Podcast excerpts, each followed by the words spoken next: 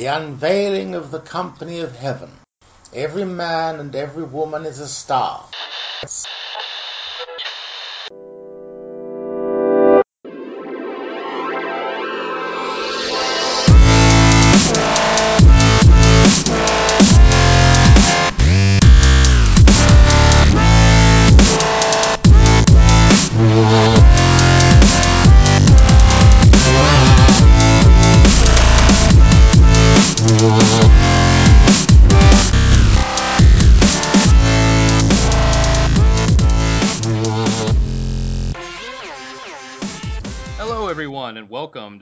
To the Free Radical Media Podcast. I am Eric Scott Picard, one of your co hosts this evening, joined as ever by Patrick Ryan. What's up, everyone? So, we've got a really nice show for you tonight. Uh, we're going to talk about a really interesting and sustainable permaculture product uh, project. Um, they're called the Dancing Rabbit Eco Village. so, let me just read a couple things from their About page online and then we'll introduce our guest, who's a member of this community. Uh, at Dancing Rabbit Eco Village, we understand how difficult it can be to live sustainably and responsibly within modern U.S. culture. We believe that we can work to build a healthy alternative, a social structure that is both non exploitative and vibrant. As our village grows, we see this ideal take shape more clearly every day a diverse range of people living ecologi- ecologically sound lives in a community that truly serves as an example of positive human interaction within the natural world. In 1997, the DR Land Trust purchased 280 acres in the rolling hills of northeastern Missouri. We are now deep into pioneering, constructing buildings while planning and developing community structure.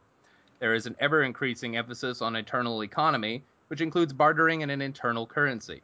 Eventually, we see 5 to 1,000 people living in our village with businesses and homes surrounding the town center. So rather than read more of that, I'm going to introduce our guest, who is Ray Machado, who is a member of this community, and she's going to tell us a little bit about what it's like to live there and what the the mission and goal of this community is. Ray, it's a pleasure to have you on. Hello, people. I'm Ray. Nice to meet you. Thanks for listening with us tonight. Yeah, absolutely, everyone. Thanks for listening, and I'm sure it's going to be a real fun show. So, Ray, why don't you tell us a little bit about uh, the Dancing Rabbit Eco Village? Tell us, first of all, uh, a little bit about its history, how it was formed. Sure. Uh, first of all, I want to mention something about what you just read.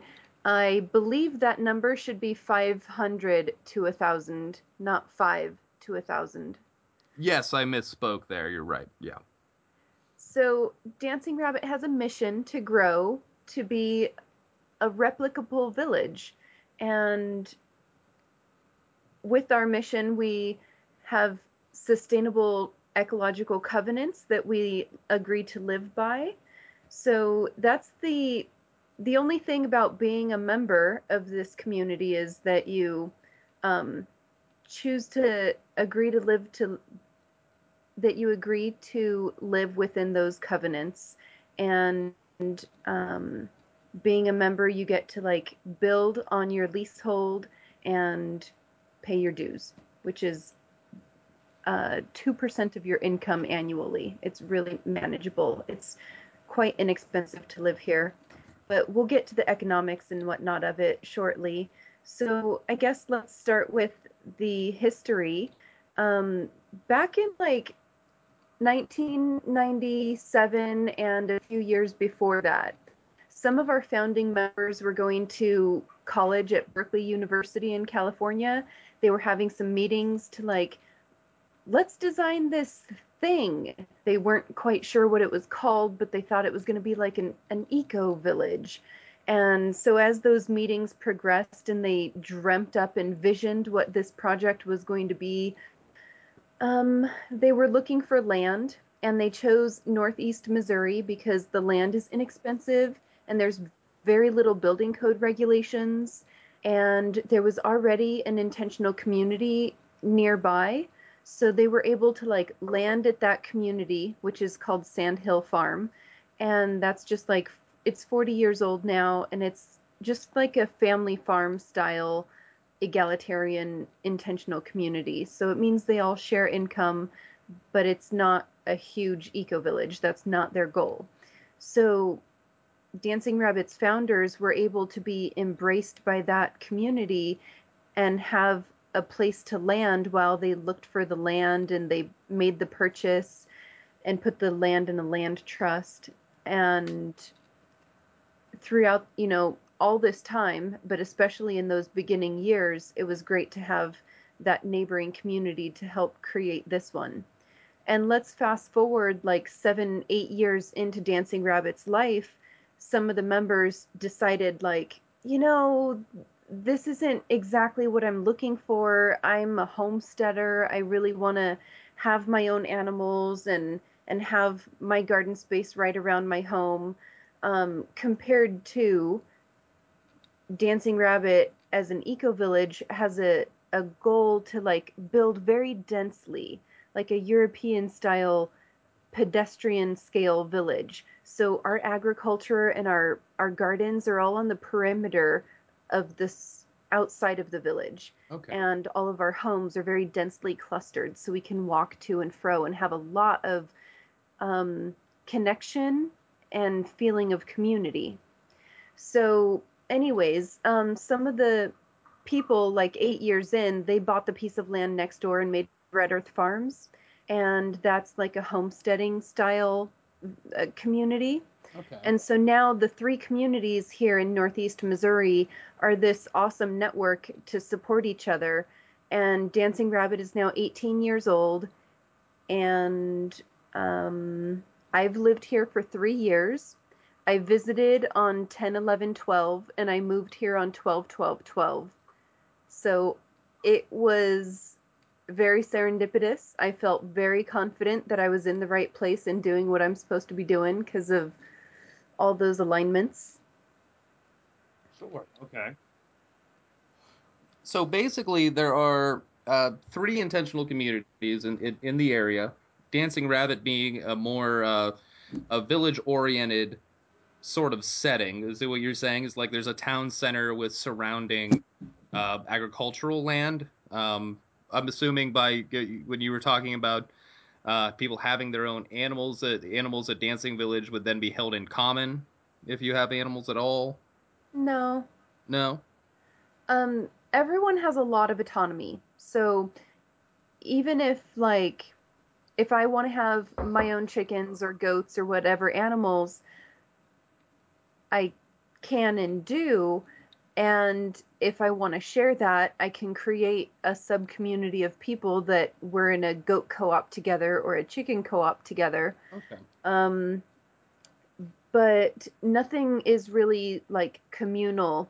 We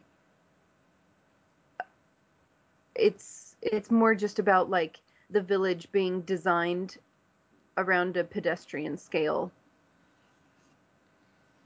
Okay, yeah, I see. I see and and you're going for a a communitarian feel where your homes are nearby each other. You can visit oftentimes. Totally. Um, I get so much socializing during the day just because I'm walking from like one meeting to another work scene to my garden and back to my house. And like I get this interaction between those short little walks that just brighten and enliven my day. It's right, awesome. Right. have have you since you've experienced uh, living within this community? Um, you know, judging from what you just said, would you say that it had a dramatic effect on your own experience of interpersonal relations? Absolutely. Um, living here has shown me a completely different version of how to relate and communicate with people. Um, I a great majority of the people here are interested in doing personal growth work and nonviolent communication and sort of as a group we're I mean, currently we're kind of as a group we're researching feminism and like what exactly is that and are we a feminist eco village? And um, so with those things in mind and the way that we communicate so well um, i definitely have experienced um, much deeper relationships and, and connections in community than in my previous life. I came from Hollywood, California. I've lived in Southern California my whole life. Um, and so it's really different being in this rural setting and with this sort of like rural pace of life where sometimes I'm in the garden and sometimes I'm um, getting to connect with somebody over gardening while I'm hollering at them from their my garden to theirs or I stop by and ask somebody a question about like what are you doing with your potatoes over there and like hmm. mulching them or something and then um it's it's like all the different ways in which I get to be your friend. It's like I get to see your friendship with me in the garden and then I get to see our friendship when we're on a committee making decisions together and then I go to work at the at the bed and breakfast that I work at and like uh maybe you're like the bartender or you're the cook in the kitchen or something and so I get to have this relationship with so many different people in so many different settings. Hmm. Yeah, it's it's funny, you know. I've I've never lived in a, in a uh, sustainable community or whatever, but the very little experience I've had, you know, camping out with a group of people for an extended period of time or whatnot, it's it's interesting when when you get a group of people together that are all sort of going for the same goal and all sort of have to rely on each other on a fundamental level. It's really fascinating to see how the the fundamental relationships you have with these people and they could be they could be pretty much strangers i've noticed could completely revolutionarily change you know? And i think that's really honestly one of the biggest potentials behind communities uh, such as yours. Uh, so i resonate with that comment because at dancing rabbit we have five visitor sessions every year for potential recruitment of residents and members. And in that visitor session, the dozen people that are in a session together, they become so such good friends immediately because being in community like it already sets such a level playing field of like you all have so much in common already right. just because you're here and interested in this and so that's like a great place to start friendships from is where like you already have so much in common right right it's coming from the context of you know we're teammates rather than competitors which is real you know the, the whole competition paradigm seems to be what's prevalent you know in our sort of capitalistic uh, culture, especially here in the United States. Whereas what you guys are doing, it's really the, the antithesis to that. Well, I'm not a guy, but I am doing it too. But um, I resonate with that statement also because the competitive and the non competitiveness, like yesterday, I just played Ultimate Frisbee, uh, and it is one of the really, really fun sports that my village plays, and it's totally non competitive. Like, we don't even really keep score. We just like, yay, another point was made. and like, we cheer for everybody all the time and when somebody says oh I, that was such a bad throw like somebody says it was the wind or you're a good thrower. That was just a one time thing or something. Like it is so supportive and fun and it's so refreshing to be like yeah we have fun here too. It's not always just hard work because it really is hard work to live a simple life like this. It's like shoveling and building and working and meetings. And then it's like there's some playtime too, where we get to throw the frisbee around and play. We get to like have a land clean day together where we all came together yesterday and did this beautiful land clean before our visitor session starts and kind of like our spring cleaning for the year. So it's nice to have a balanced life like that.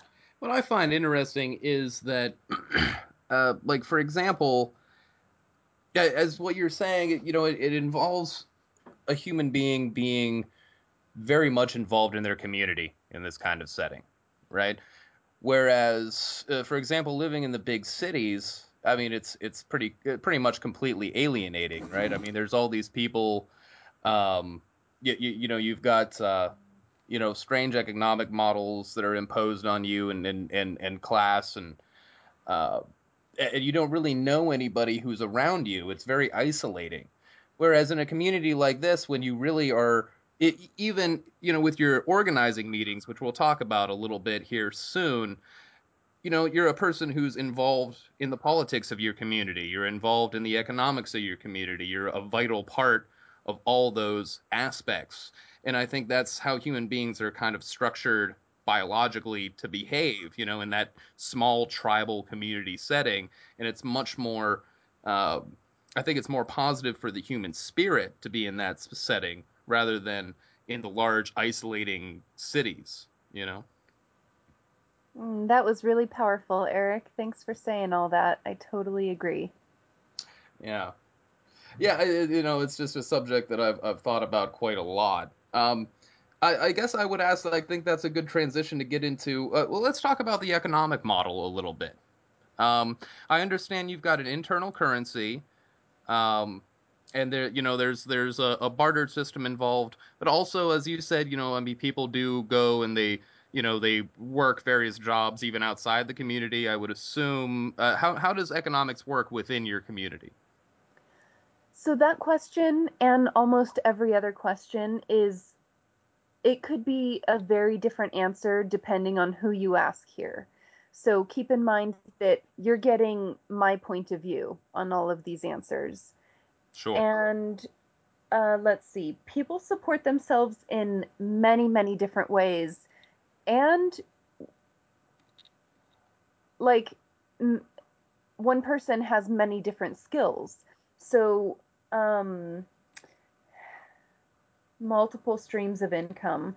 Like some people have um, a job working for the nonprofit of Dancing Rabbit, um, where maybe they do accounting or um, admin assistant kind of work and then on the side they do like childcare and bread baking so like all three of those jobs combined are enough to sustain them um, because we have a very low cost of living here um, so at dancing rabbit we have a common house which with shared infrastructure. There's like a shared shower facility and restrooms and kitchen and library, office, huge living room. So I can build my house really tiny and it can be much less expensive because I don't have to plumb it with kitchen and bathroom plumbing.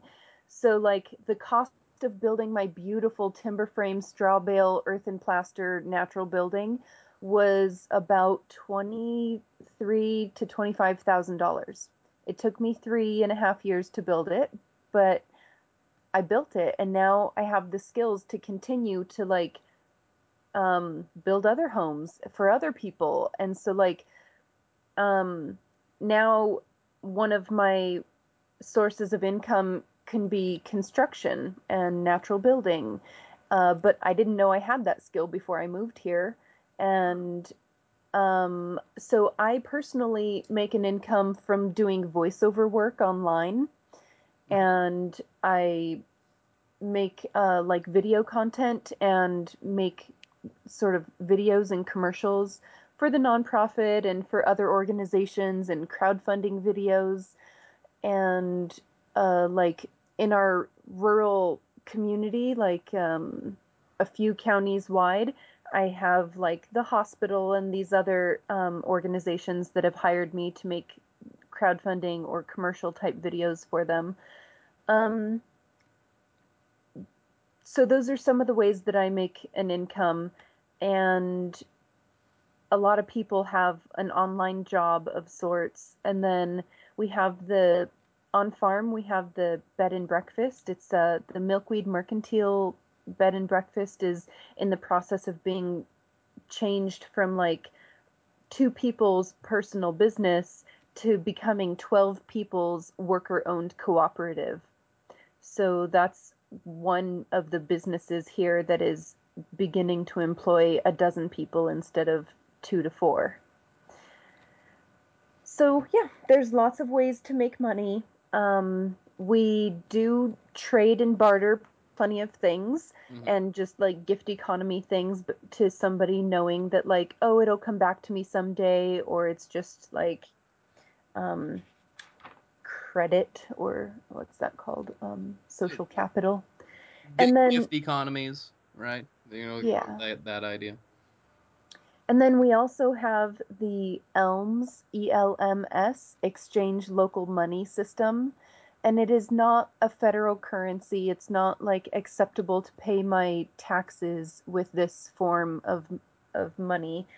Um, I don't know if I can call it money. I think I have to call it currency. sure. Anyways, so with Elms, it's basically like um, an online software where I get an account and then I exchange with the Elms secretary cash for Elms. So it's $1 per one Elm. And then I use that Elms currency um, on farm here to pay for everything I could possibly need here on farm. And then when I leave and I go to like the grocery store in town to just because I'm picking somebody up from the train station and I'm like, great, I'm going to stop at the store for me and my seven neighbors. Uh, then I would use cash at the, you know, supermarket or something. And with the Elm system, I can send you 15 elms because you went grocery shopping for me and I can send elms to the Milkweed Mercantile to pay for my my bar tab and I can pay my dues and my fees for living in the village uh, with elms. Any more questions on that? Well, it sounds like um, uh, like with elms, it sounds uh, it sounds to me close to something like um, uh, like regional currencies. If you've ever heard of like Ithaca dollars, right? It's a good example of a regional currency. Uh, a lot of communities in Japan use regional incomes where it's uh, uh, oftentimes it's, it'll be like volunteer uh, based, and then you get these local income vouchers, which could be traded for cash or could be used within its own internal system, or even like a Bitcoin, so right. an alt- alternate currency system. Yes, it's very much like those. Now, is Elm specific to your community, or is it something that is that it, it sort of is used in multiple places? Um, it is very specific to Dancing Rabbit Eco Village. Um, it's not accepted in very many other places. Uh, the nearest um, town to us is called Kirksville, Missouri, and there is a cafe um, called Take Root Cafe, and they are going to be accepting the Elms system or currency. And there's, you know, some other negotiations in the process where we're trying to get Elms uh, accepted a little more wide scale, but nothing yet. So, so uh, just for the listeners, like what advantages or direct advantages would you say one has using the Elm system as opposed to just using uh, regular uh, U.S. currency? So, for us, the benefit is keeping the currency in our community we don't really want the money to be flowing out of the village. We want the money to stay and support the internal economy. And then another thing is um, we're voting with our dollars. We are choosing to not be part of that old paradigm and the old system uh, by by choosing to use this currency, we're extracting ourselves even further from um, from supporting the structures that we don't agree with. Right, right. Man, that is that is so fascinating. and It's so exciting to hear that there's communities like the Dancing Rabbit really utilizing that idea. Yeah, exactly. Hooray! no, it really is. I mean, we talk a lot about alternative currency uh, on the show, uh, alternative economic models, and certainly ones that aren't, uh, you know, inherently exploitative in nature. And this doesn't sound like something that's exploitative. It sounds like something that connects with the overall economy, but is protecting itself and it protecting its community by by existing. Yeah. You know. So you you said you've been there since uh, 2012. Have you noticed a an increase in um, you know the overall growth and the amount of people joining the community? I mean, how how has it shifted in those past uh, four years? Um, well, it's been three years. I came at the very tail end of 2012. Um, and this community goes through ebbs and flows, and we're sort of in an ebb right now. Um, I wouldn't say that we. Um, I don't think that we've increased since I got here. I think that we've decreased a little bit. Well, what's the uh, what? Do you know what the total population is right now? Yeah, we have um, 48 members that live here right now, but our um, our occupancy like it almost doubles during the summer because we have so many visitors on farm and family members visiting and work exchangers that come for learning opportunities, student researchers and interns. Um,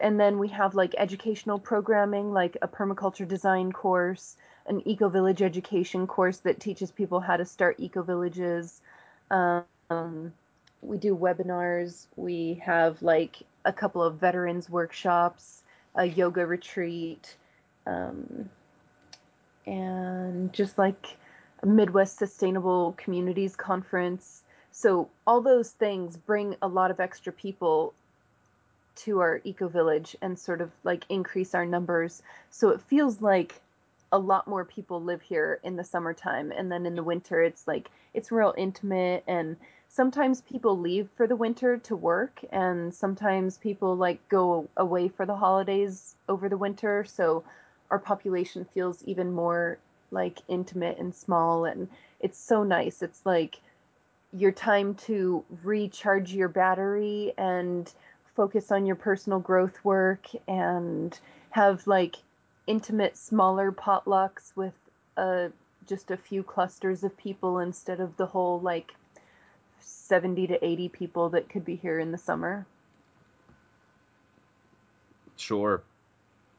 I'd, I'd like to talk a little bit about you guys your, your uh, the organizing process that goes on. Um, I, I, mean, I understand you have uh, organizing committees for various things.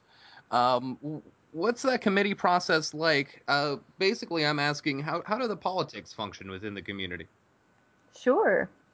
So when I first visited in 2012, this community um, it ran on a consensus decision making decision making process. I thought where, that's what you were going to say, and I was hopeful to talk about that. Go ahead. I'm sorry. So that's where everybody, as many people as possible, get in the same room at the same time to talk about something and work it out and come to a decision. And the village decided once they got to a population over 30 people that one, they couldn't really fit that many people in the room anymore, and they couldn't really hear all the voices to come up with a decision in a timely manner. They were spending too much time in in uh, meetings, and so the community decided to transition into a village council. And so now we have um, a village council of seven people that gets elected every two years, and um, so half of the village council changes every year, and each person commits to a two year obligation. So something like that. But um, that's sort of like the final step as to how our decisions get made. And before the village council is looking at these questions, there's already been a committee that has been like molding this um, conversation or dis- decision that needs to be made.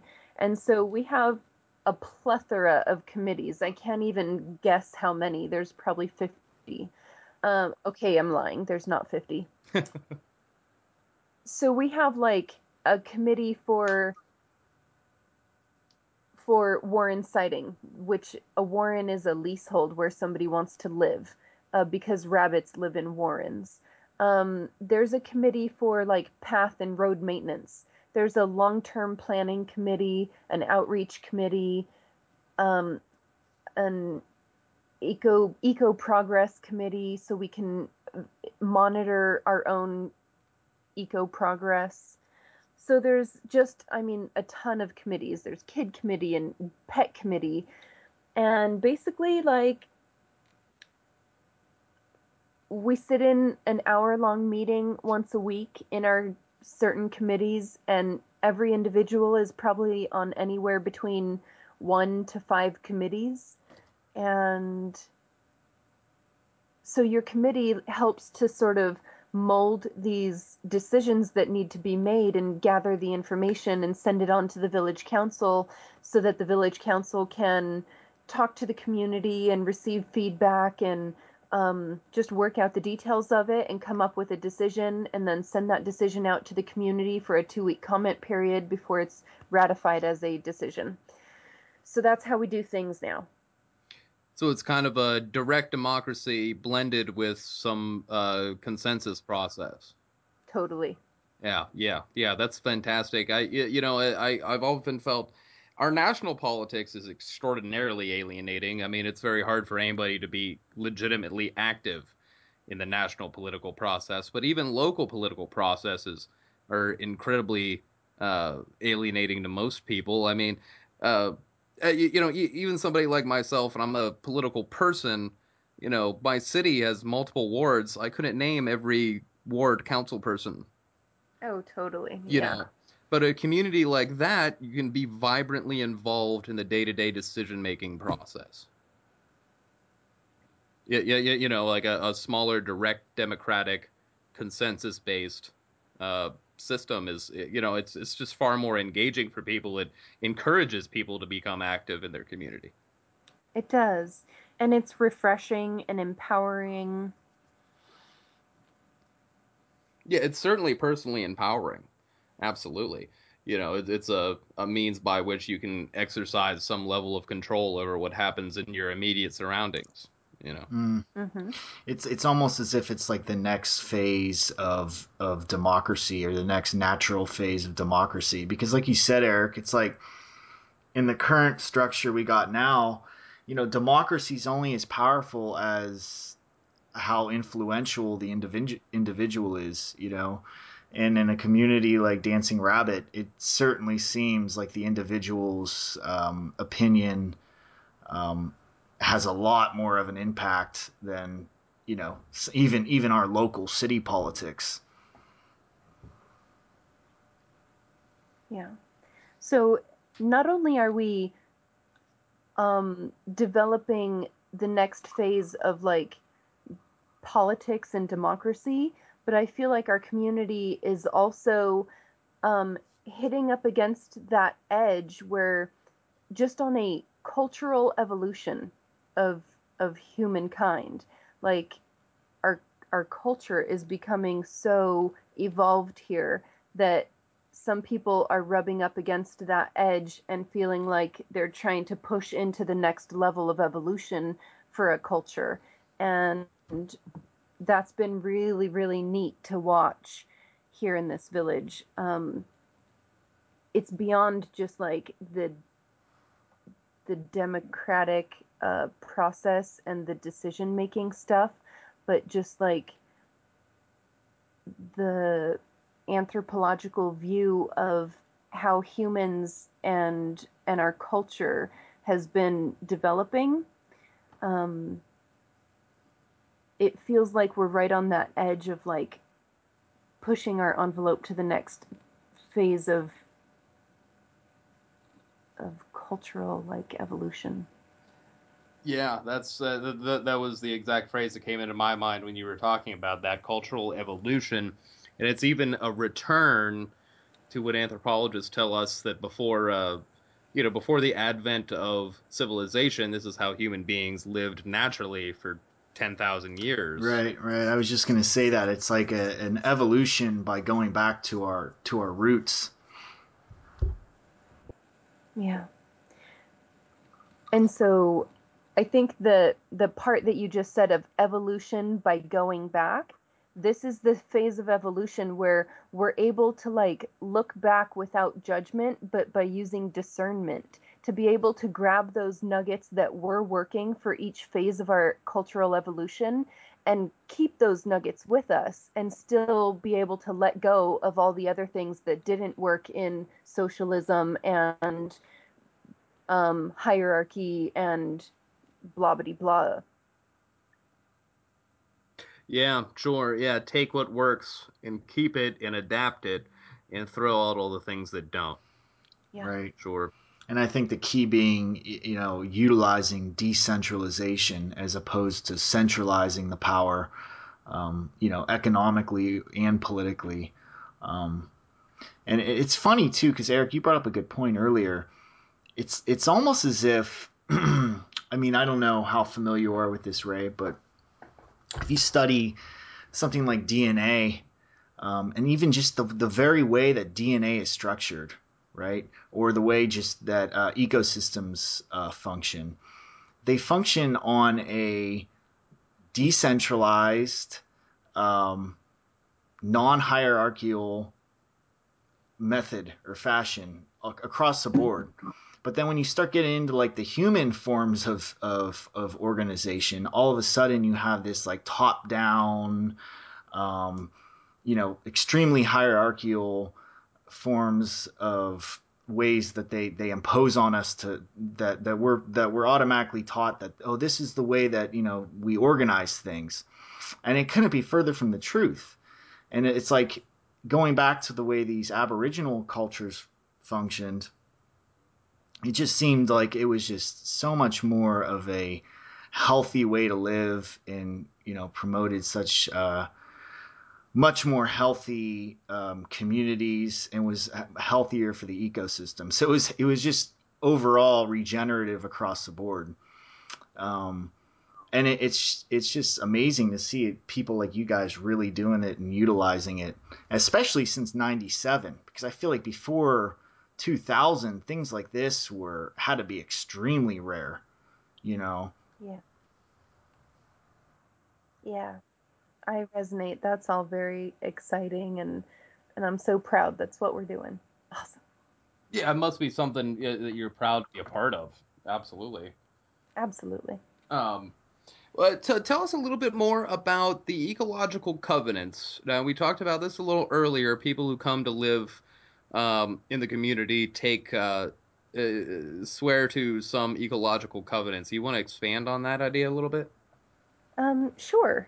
So after coming to visit Dancing Rabbit as in a visitor session, um, somebody would apply for residency, and that residency takes six months, and then they would apply for membership.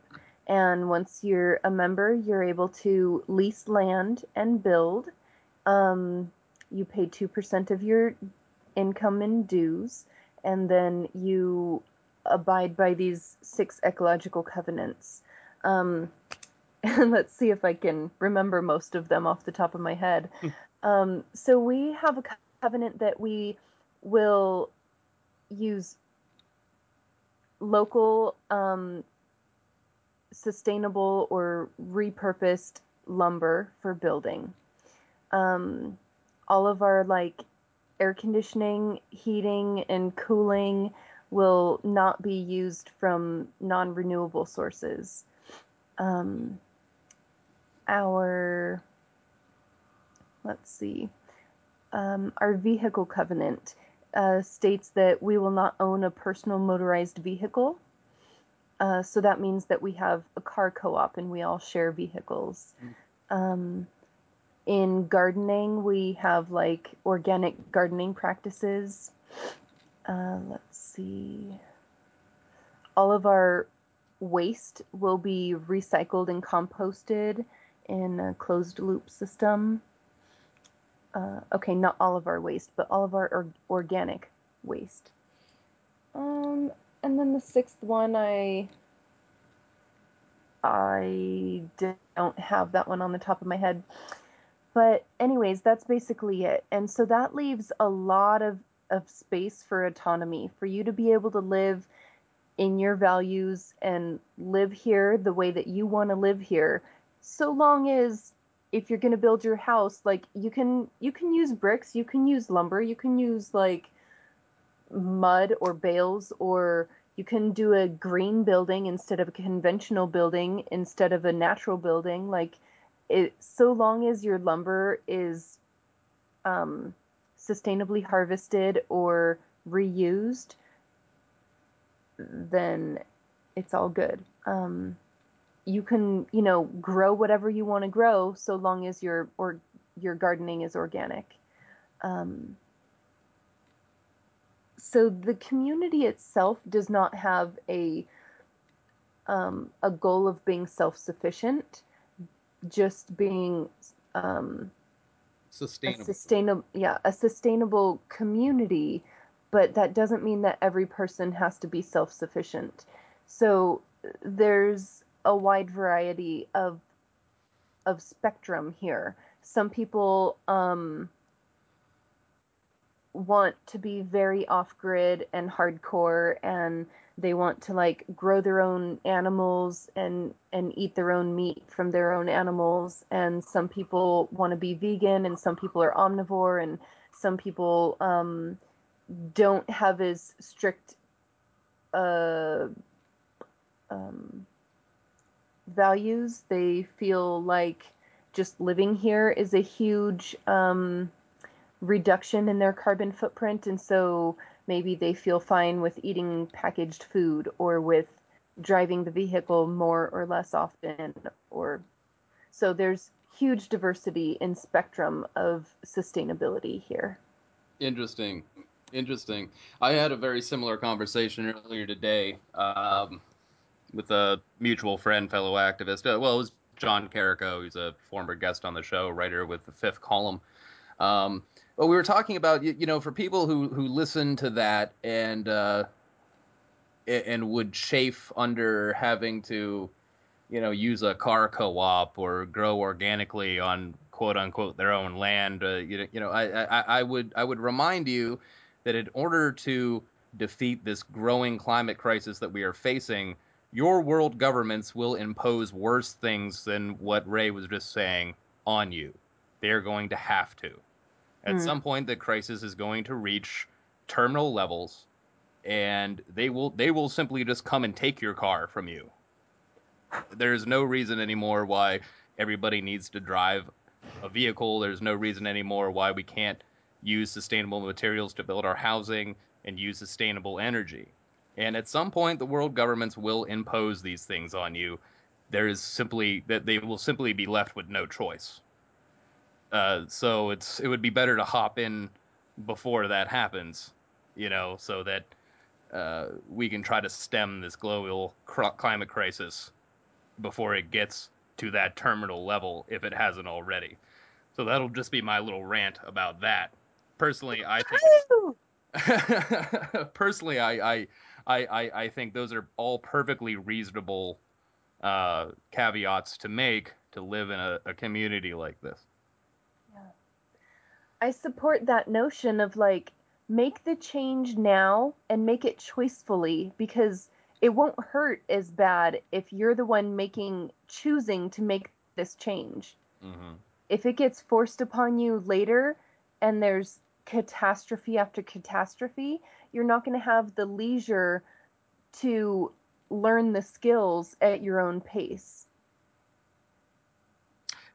Exactly, exactly. I think that's an incredibly salient point. You know, I, I, I, I think a lot of people, especially in the middle and upper classes in the United States and Europe, you know, when faced with the gravity of global climate change, they're simply not going to know what to do. They don't have the skill sets. They're not going to know how to live without the supermarket down the street and being able to drive to it in their car and get gas. You know, I mean, it's uh, it, it, we all need to start becoming prepared for this eventuality. It's looming upon us in the next generation. You know, it's it's it's something we're we're just going to need to have dynamic skill sets and be able to organize in communities among each other because uh, the way that we're living now is simply not sustainable, and the way that we're living now isn't going to be here in 50 years. Yep. And you got to get a big head start because, like, a food forest and fruit trees and nut trees, like those take a long time to come in. So if you want to, you know, have more than just like fruits in this, I mean, fruits and vegetables in the spring and summer, like to have more food for more period of time during the year.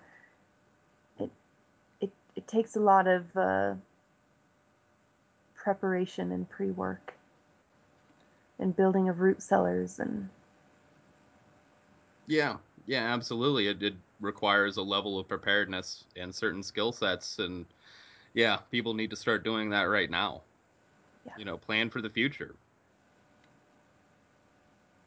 I, I, I feel like uh, your community is one that should be a model for a lot of other communities. And there's other interesting models out there too. You know, uh, I don't know if you've ever seen anything about the Venus Project and things like that. You know, that there's various interesting sustainable models. And I think uh, whenever anybody makes the intentional choice to say I'm going to do my part to uh, to lead a sustainable lifestyle and to step outside of this very toxic capitalist system, um, I think they're doing the right thing.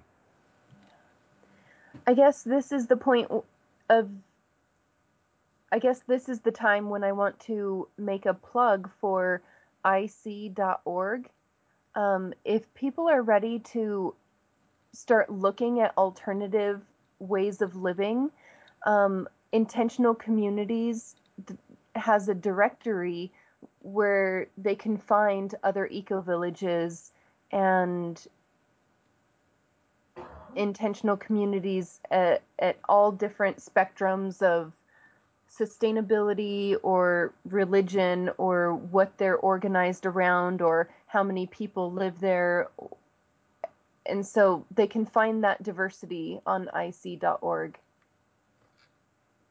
I, I'm actually just pulling it up right now. This is incredible. Uh, click on directory. Yeah. And you can click by state or you can search for it by like you can search for eco village or you can search by religion or you can search by like um uh yeah, it, it looks like you can uh, you can search by a, a, number of different filters here. This is a really interesting thing, something I'm going to get deeper into. Um, oh, you you know you just brought up a religion. I guess that's something I should ask about. Um, and it ties into another question I, I had about about the Dancing Rabbit community, about diversity. Um, obviously, I know there are intentional communities that are based around religious principles. Uh, is there any of that in Dancing Rabbit?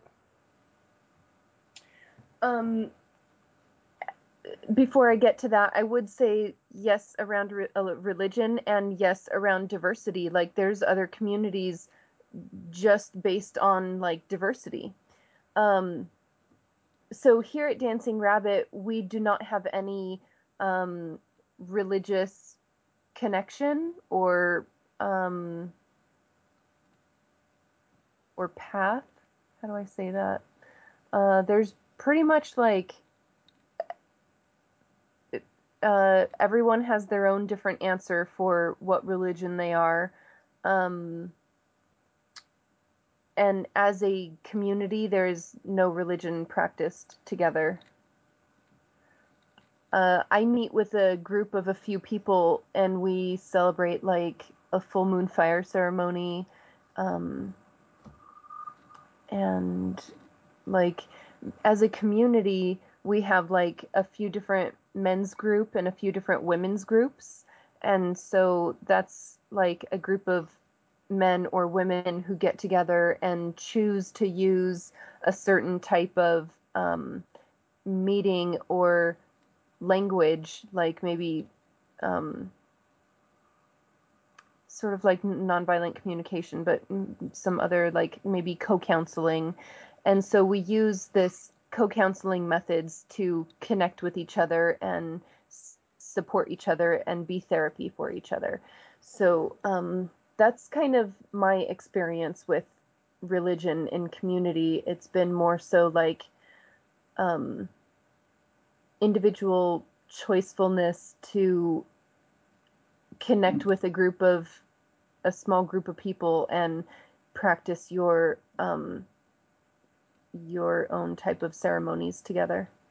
So you would say it base it, uh, Dancing Rabbit community is a community with freedom of religion, is what you'd say. Absolutely. Okay. And I know there are intentional communities for for people who are uh, uh well. I know, for example, even in the very early days of Christianity, for example, with the Gnostics, we're talking about like the first century, second century. Um, intentional communities started popping up that were centered around Christian principles, and the United States has a history of that, like in the 1800s and the early 1900s. And I know that there have been intentional communities based around Eastern philosophies and things of that nature. So that is something that people can look at, and that is that something that's out there. You know. Uh, mm-hmm.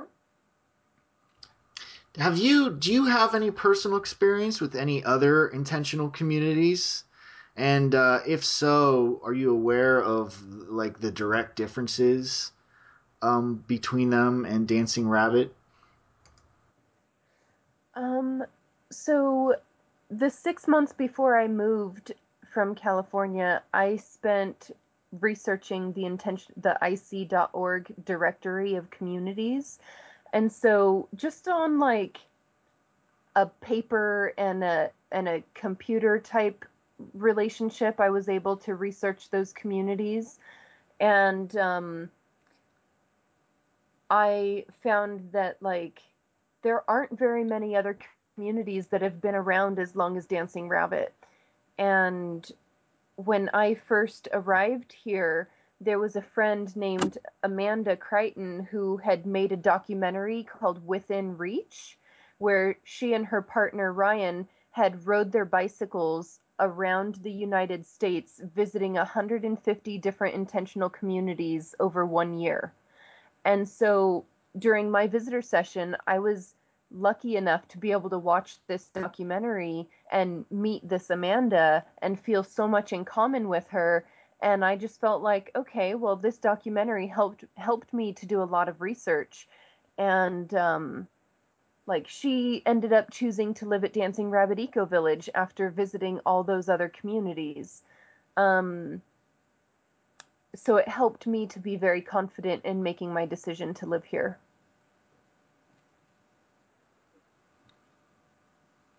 Yeah, certainly. And uh, uh so it, it, basically, you you went through the directory and and found that this would be the best fit for you, and it seems to have been working out the last three three years, huh?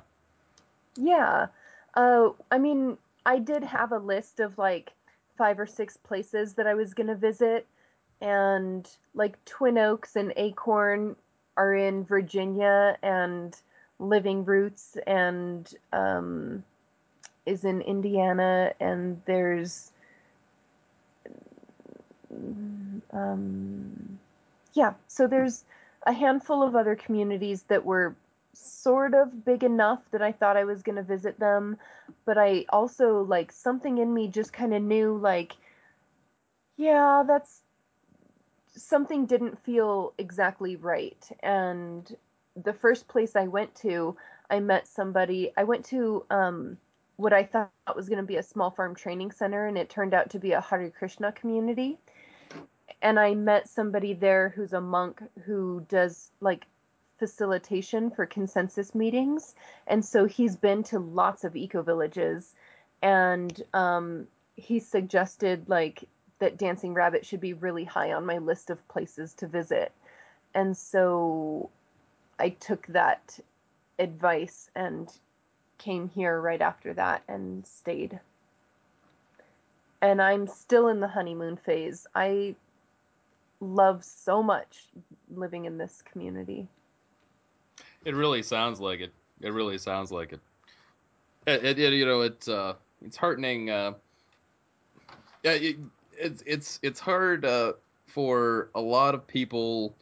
Like for example, uh, you know, I'm an anarchist activist. Um, during Occupy Wall Street, you know, I went to a lot of different cities, um, looking at their general assemblies. Right, it's really hard for people to get into consensus processes and, and do it properly. David Graeber, who I talk about all the time, talks about indigenous peoples who use consensus process who have for thousands upon thousands of years you know they actually know how it works and you know it's difficult to get off the ground with people who are new to it. So it's nice that people are try, trying to travel around and kind of teach people like how this can actually work and how when it does work, it can be so beautiful. Yeah. You know, and especially you know you're saying a dancing rabbit, you use a, a, a variation of it with the direct democracy. I mean that's what consensus process is all about, though, is a community finding its own way to to do things and function. Totally. So it's it's definitely heartening I um I will say uh I would like everybody to do a little homework for us tonight uh, after the podcast and go on ic.org, which I've been very casually browsing here in the last few minutes. Uh, it looks like a great resource, and to go on the Dancing Rabbit website and really, really give some thought as to whether or not you think you could live in a community like this because I think it'd be appealing to most people. Hmm. I'm very happy to hear that you think it would be appealing to most people. Um, I am so passionate about living this way and I would love to share it with people. So please reach out to Dancing Rabbit Eco Village. Come and visit us in whichever form and fashion uh, fits your lifestyle best. Um, we have a bed and breakfast. We have like just overnight stays where you could be hosted by an individual. Um, there's like visitor sessions if you're possibly interested in living in some type of community. Um, there's like educational workshops. Um, so there's lots of ways that you can visit this intentional community. Please do. Yeah, we we've got a little bit more time. I'd just like to ask maybe about some like kind of uh uh not logistical questions but like aesthetic questions. Why don't you tell us a little bit about uh, so so if somebody's coming to visit just to see uh, how how you you do things, like what can they expect? Like uh, you say there's a bed and breakfast, can they camp? where can they stay? What are they to find? Like how are the houses constructed? What, what is what does the area look like? Tell just tell us a little bit about the things that you see when you walk outside every day.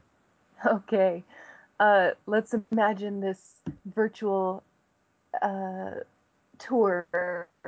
Okay so you drive through cornfield after corn, cornfield after soybean field and you get to the rolling hills of of Dancing Rabbit, um, you turn into our driveway and you notice there's like an orchard on one side of you and our recycling center on the other side of the orchard and there's bike world with uh, with thousands of bikes in there and um, a garden at the entrance across from the parking lot and then there's hammocks where people are just like lounging and swinging in the swings and the hammocks and being outside together under the shade. Um, really cute little painted mailboxes with flowers underneath. And then you're in the courtyard and there's a huge beautiful mural on the on the side of Bike World. And then you see this white building with like four pointy peaks on its roof. And that's like a shared kitchen with like a rental rooms upstairs. So let's say you're a new resident and you're just new here, you could rent a room instead of having to like tent. Um, I lived in a tent the first three years while I was building my house, and then I would live in the house during the winter, no matter what condition it was in and stuff. Um, my first winter here, I rented a room in the bed and breakfast, and that was so cozy. Um, so you see that building, and then the next building next to it is kind of like a orangey color, uh, rusty, and that's the common house where there's like shared facilities and a grand piano and um, chalkboards and dry erase boards for meetings, and there's a kids' playroom in there. Um, and then the next building on the other side of the courtyard is the bed and breakfast, and it's a white building with green trim and a white wooden porch that wraps around the whole building. Um, and almost every house that you see and that you go inside of is straw bales, so the walls are like 18 inches thick. Most of them are going to be brown, but some of them are white because they have a lime plaster in their in their plaster. Mm. And um, so there's a couple houses that are just kind of like like a shanty, like made with uh, tin and wood and very reclaimed old materials. Um, there's lots of like gardens in front of people's homes, but they're pretty small gardens. And there's lots of construction going on all over the place. Um, not with like major power tools usually. Usually it's just like, it's pretty quiet. It's like people stomping plaster on a tarp and just having fun and enjoying themselves and that kind of construction. Um, and there's like gravel roads, and then there's wood chip mulched paths, and then there's um, open fields that lead to the ultimate frisbee field, where it's just this beautiful mown sports field. Perfect short grass, perfect for playing frisbee and sports and wiffle ball. Um, and then there's like just a a path mode through the grass that'll lead you to the pond. Um, there's a swimming pond with a dock, and uh, then there's a food forest on the other side of the swimming pond, and that's where my beehives are. And then there's like the agricultural area beside that, where there you'll see a hoop house, and there's a vineyard with grapes and lots of and then there's animals on the other side of that and then beyond that there's 280 acres of land for you to like there's paths mode for you to go through these walks through the land and it's really beautiful and connecting oh that sounds idyllic it sounds fantastic i love it here you can definitely tell Yeah. absolutely, absolutely. That sounds. Uh, I mean, that that just sounds that just sounds lovely. You know, you painted us a very very nice picture of the place. So, if you want to see, if you want to see some actual real pictures of my real life, um, I often am carrying around a video camera, making just like daily sort of podcasty videos of living a simple life which is like this website that my partner and I have where we document our life and share it with people, and it's livingasimplelife.com. Livingasimplelife.com. Yeah. Great, great. I'm gonna I'm gonna write that down myself, and we're gonna put it in the description to this podcast. Livingasimplelife.com. That sounds sounds fantastic. Um, it's actually not so simple. It's it's voluntary complexity. it's so complex to live this way. You know, I guess you could say it would just be it would be a difference for a lot of people, I think. But uh, honestly, living in that manner, I, I, I really feel like I really do feel like a lot of people resonate with that more than a life that's essentially alienating, which is you know what modern life seems to be. Absolutely. Mm. I think my biggest takeaway and my biggest change since my life in California, where I worked seven jobs and felt like a slave, and um, the biggest thing for me is that I might have a very full day here, but it's doing things that I'm passionate about. I love what I spend my time doing now. Instead of like getting dressed in this sexist, super tight skirt suit to go to work in a hotel to welcome super rich people, like instead, I'm growing my own food and processing it and preserving it for the winter. I'm going to meetings that I actually care about the decisions and outcomes of. I'm shearing sheep and processing wool and dyeing fabric and making crafts that I can sell to neighbors. Um, I'm raising goats and a, and a miniature donkey and sharing that life with my friends. Um, I'm I'm learning natural building and like laying a brick floor and applying earth and plaster to a straw bale wall. It's such a fulfilling life, even though it's complicated and and physically pretty demanding. Um, it's more than fulfilling. Right, right. In other words, it's it's um, dynamic as opposed to monotonous and redundant. Definitely. Yeah. Yeah, absolutely. you know, and this is the the way in life human beings were intended to live. You know, we weren't intended to be stuck in this this perpetual rat race that's been imposed on us. You know, it's I I find it very appealing. I think a lot of people will. So, We're ready for you. We're building it, so now you need to come. exactly. Yeah, yeah. Yeah, I, I and I would encourage everybody to go and and research more about this. You know, it like I said earlier, you know, there the time is going to come quickly. It's going to become even more uncomfortable in the cities. You know, when they have to start doing rolling blackouts and uh, you know and and and gas shortages and all these things and you know, folks in Dancing Bunny Eco Village are going to be just fine. If you're living in a big city, you're probably going to be pretty uncomfortable. You might want to think about that. You know. Amen to that.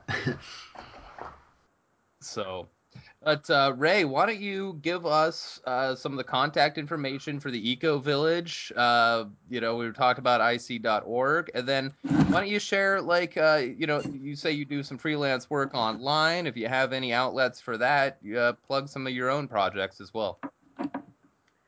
Um, sure. I do voiceover work at raymachado.com and my partner is Aaron Murphy and he does voiceover work also, aaronmurphy.com.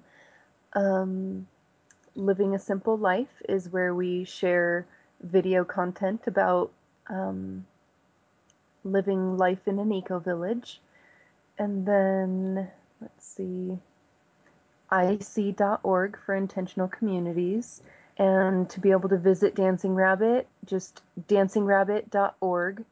Um, and then I'm sure there's like a contact button where you can contact us. I think the correspondent will respond to that.